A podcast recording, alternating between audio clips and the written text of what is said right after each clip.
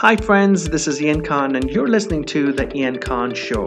In this episode, we're going to have a conversation with a co contributor to the book Aftershock. My guest today is Patricia Lustig, who leads LASA Insight Limited and a strategic foresight company. Patricia uses foresight horizon scanning, and futures tools to help organizations develop insights into emerging trends, develop a successful strategy, and implement the change. She's also author and co-author of four books and numerous articles. Over. Patricia Lustig, welcome to the Ian Khan Show. I'm so thrilled to have you. How are you today? Very good.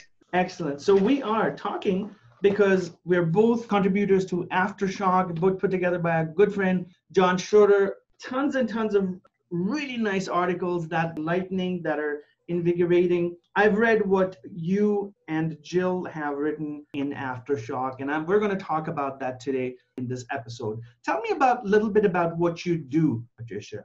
Well, I'm what's called a futurist, as many of the people in this book are. And the thing I'm really about is helping people to think more long term because individuals and businesses and organizations tend to think very much in the short term and not enough long term, and it will come and bite them in the bum as it is doing right at this very moment. It is very interesting Absolutely. that people are realizing it. Absolutely. And one of the things that really stood out for me when I as I read your piece is our ability to cope up with change, how we're coping up with change and we're going to talk about that a little bit. You also have a co-contributor, Gill Ringland, who uh, couldn't join us today. And Jill has a really amazing career. Both of you are contributors to multiple publications and multiple books.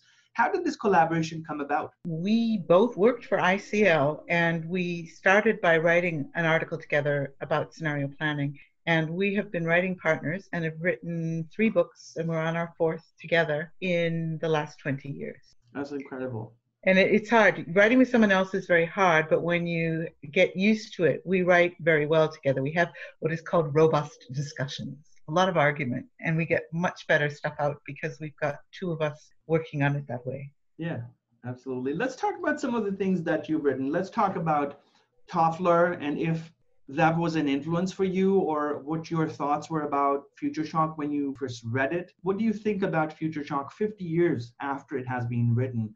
You still feel some of the things in were bang on, some of them were not? How do you think we're living today as com- you know written in Future Shock so many years ago? Yeah, I think well it really excited me when I read it. So I must have known I was going to become a futurist. But I think the thing for us is the thing that we wrote about, which was that he just made an assumption which was easy to make in the time that it was written that people were not going to be able to cope with the amount of change that was coming I don't think he underestimated the amount of change, but I don't. I do think that they underestimated together because we mustn't forget he wrote it with a writing partner as well with Heidi. We mustn't forget the time he was in, and that we look back and we always think that less change has happened than really has happened, and we think looking forward that less change will happen than will really happen. And human beings can cope, and most of us do. But as we said in the chapter, it is more difficult for older people, the older you get, than it is for younger people. And so, why is that? Is it because we're holding on to our mindset, or is it because we have access to some new things? And you've written a lot in the article about some of the newer things that are happening in the world, some of the revolutions, some of the social things, some of the crowd sourced things that are happening. let's talk about that. You talk about Greta, Greta Thunberg, you talk about the uh, earthquake in Nepal. Help us understand how people have coped with change or maybe lived in a different way uh, right now than they were well, in the past. In those uh, examples, what, what happened was they embraced the change better, I think, or more easily than some older people. I mean, I can, I'm two generations before them, you know. We were talking about people born after 1980, um, so my kids. And I don't automatically think about using social media in the way that these kids who have had it for most of their adult lives do. It, it isn't that I can't use it or that I don't eventually think of using it. But what is the case is that I don't think of it first off. It just it was a no-brainer, as you would say, that they would use this and that they would use it in this way. You know, in particular, I, I did know quite a bit about the um, Yellow House because I was involved. They just it, they just did it without seeing that this was different or new. Whereas for me, somebody who's older, it is different and new, and I have to think about it. I have to struggle to think about it. It's not as automatic. And for them, they grew up with it. And I think we probably had that with every generation going forward. It's just that change happens more quickly and in shorter cycles now than it used to. I hear you on that. And I think there's definitely that aspect of, and I don't know if it's not just technology that people are not technology savvy. It's not that anymore because we all are using technology, computers, they're just part of life. I think maybe the reason could be that we're, you know, it's not embedded into us. Like I've, I have a four year old son, and I'll tell you a personal story and his entertainment, when we allow it, is maybe spending time on the iPad, playing a game, or you know, doing some work. So he's already working with technology from from such a young age, and all kids today are. At our time, when I was growing up, we didn't have an iPad. We had those small Nintendo games with a black and white screen, or yeah, Ataris yeah. were coming up. And so I think it's generally what are we exposed to in our environment. Now, you talk a lot about you know how people are can do more in with what they have and reach more people and create more change. Uh, are we becoming bigger value creators today because we have access to all of these things? That's a difficult one yes. And there's another piece to it because we are capable of creating more because of it. And you can say is it a big step or not? You can look at the steps that happened before they were big too. I mean just look at the step that happened the real watershed when the printing press was invented. And the thing that's different now is that those sort of watersheds happen much more frequently. And it is what your story about your son shows is that it is what we are used to. So what we are used to is front of mind. And with me, who didn't, I mean, the computers when I was growing up didn't even have um, transistors. They had those lights, you know, like old television sets did, those tubes. That's how it was. So we didn't see any of those. So for us, although I worked in IT, it wasn't a given as it is for a child now working with an iPad. So you have to go through to a different depth in your brain, I suppose, to use it. It's not the first thing that comes up. It isn't, I won't say that it's not normal because it is normal, but it's not front and center like it is with our kids and grandkids. Now, with you're a futurist, you have a foresight as an area where you work. Help us understand what can an average person do in order to really look into the future. And I've spoken with so many amazing people over the last couple of months, all of whom have been contributors to to aftershock. I'm drinking from the fire hose. I'd love to know your perspective on, you know, how do you go about helping people understand the process of proactively creating the future or understanding the future or foresight. Help us understand. Well, in, in, in very, very simple terms, you need to understand that there isn't a future. There is, most people think of the future as a continuation of the past, and that's not real.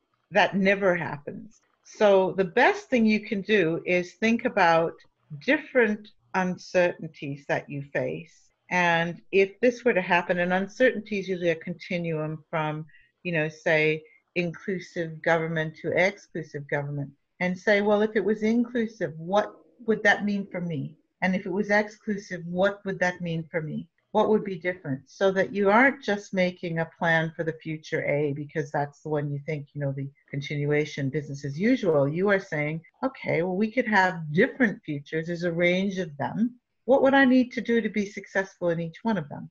And how would I know that one of them was happening? And you can read science fiction, although most of it seems to be dystopian and negative because that sells. But you know, you've got Star Trek, that's that's a very positive future. And you can look at those and say that's an example of the future. What would I need to do to be successful and enjoy living in that future?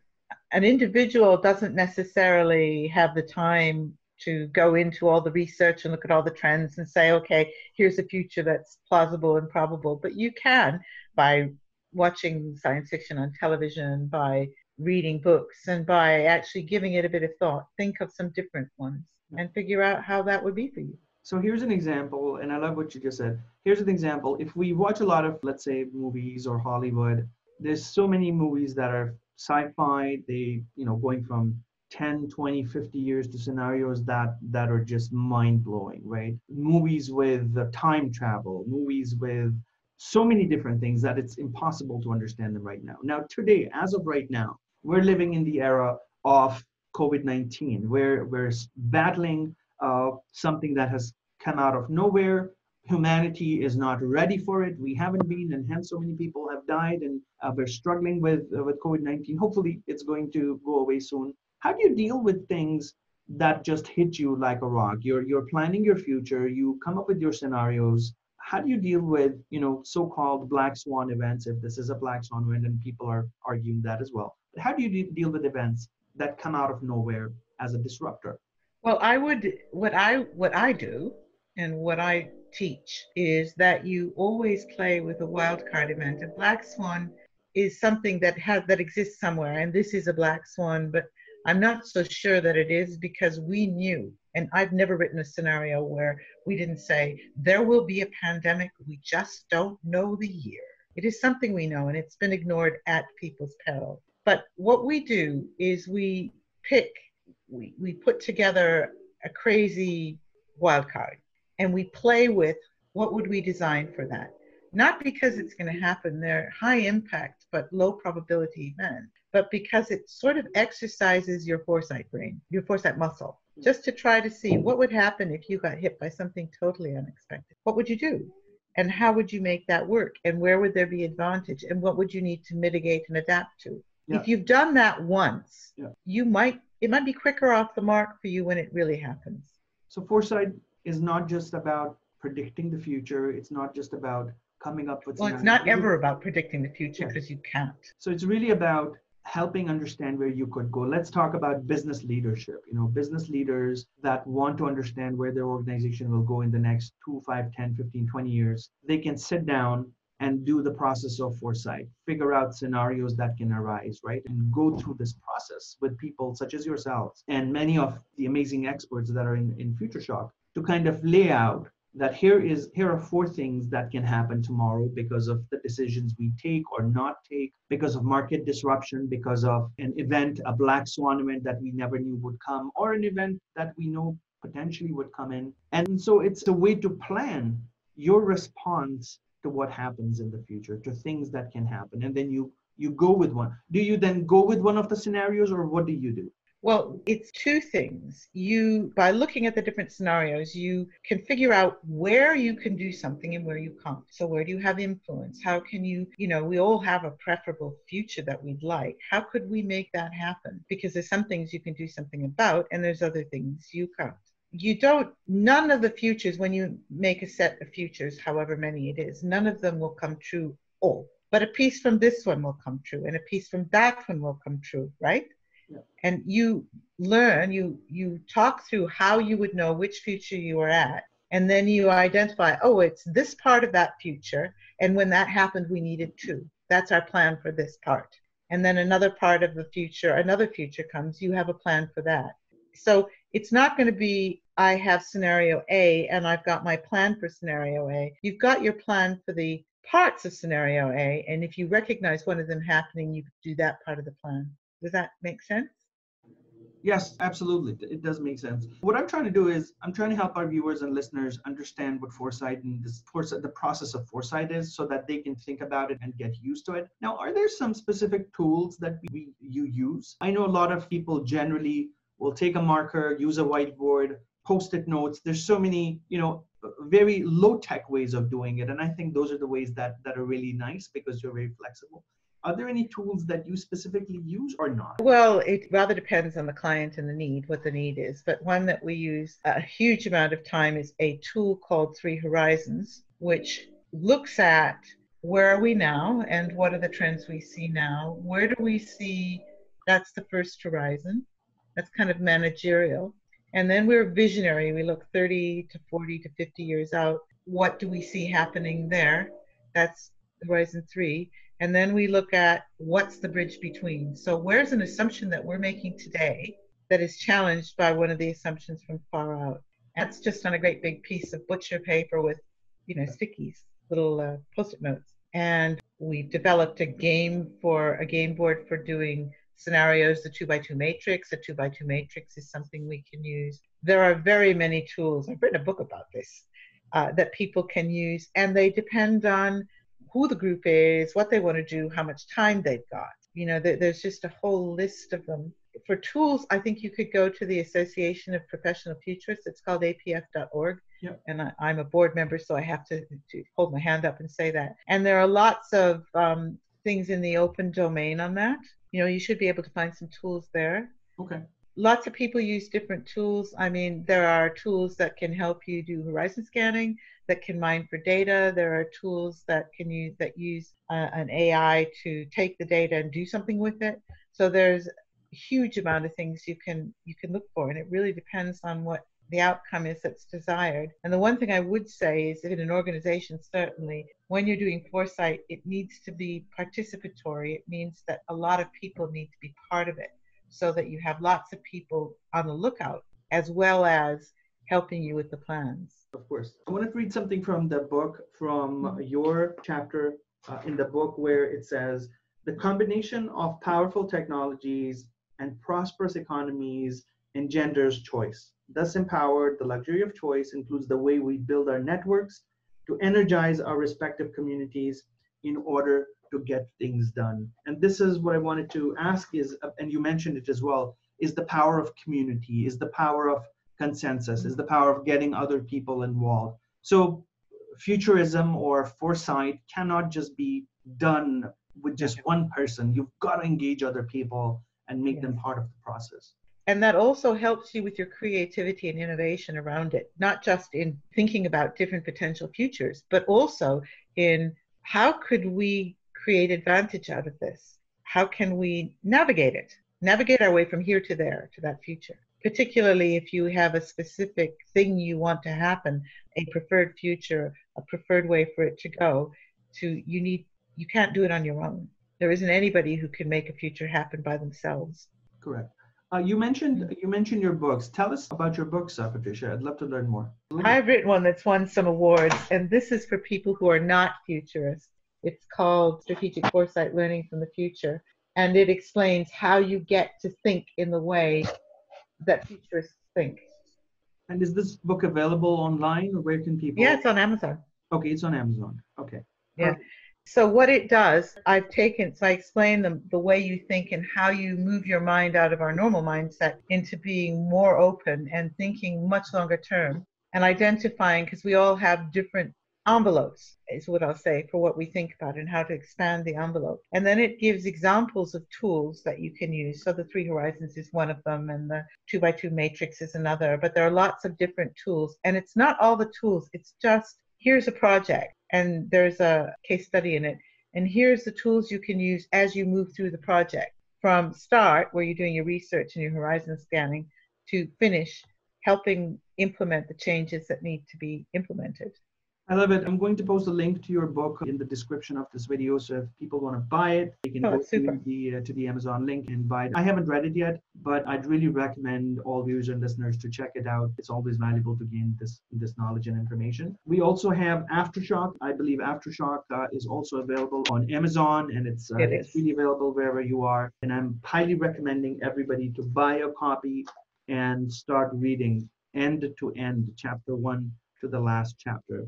Uh, Patricia, I know we're short on time. I'd love to speak with you for a longer time. I know you have other things to do. Tell us where people can find you, look up your work, look up uh, Gill's work, and hopefully get in touch with you. Uh, the best way to get in touch with the two of us is through the website www.globalmegatrends.com.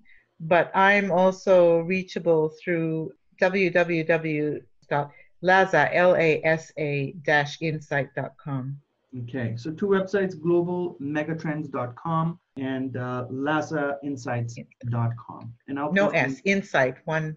lasainsight.com. I'll post links yeah. to those two uh, yeah. websites in the description of this video. Any last thoughts on where we're headed in the next uh, five to 10 years, generally, as we come out of this shock that COVID 19 has created on the world? It's definitely shocked us. What do you anticipate in the next five to 10 years? Well, for sure, it will not be the same. This has been a watershed moment, and a watershed moment is when what happened before and what happens now is different. There's one moment and everything changes. What's going to be interesting is to think about what will stay the same and what will change. So we think travel will change. We think so many people are living at home, uh, living at home, working from home now, and you know they may not want to go back to work, and we may find that this is a better way to do it. And what do people do already? The investment funds that work in the area of um, real estate, at least in the UK, have stopped trading for now until they can figure out what's happening. I think that's going to be a shakeup because I think office space is going to be, it, you know, and especially in big city centers like London, is going to diminish a great deal. And travel is going to change. You know, I mean, look at, I don't know where you're based. In the US? I'm in Toronto, Toronto, Canada. You're in Toronto. Sorry. I, oh, naughty me. Um, so Toronto, so you're not that far in time away, but we can have this discussion. And you know, 20 years ago, that would have been quite difficult. It was possible, but it would have been very difficult and very expensive. It changes the way we work. The way we work and what we work on is going to change. I know a lot of people are really frightened, and of course, it's frightening that people you know are going to die. I can't tell you what that's like, and you have kids, and I have children and grandchildren, and it, it scares me silly. But I do think that what's going to come is going to be very interesting and can actually be something quite good if we make it that way. Thank you, Patricia. I really like how you ended it. Tomorrow, well, we know it will be different, but let's hope it's good. It's best for us, our friends, our families, and, and humanity in general. Keep inspiring people and keep helping us understand where we're headed. Thank you so much for your time. I really do appreciate it and I wish you all the best. Okay, thank you. Thank you. Hey friend, this is Ian Khan. If you liked what you saw on my video, then please subscribe to my YouTube channel and be inspired every single day with innovative content that keeps you fresh, updated, and ready for the future. For more information, also visit my website at iankhan.com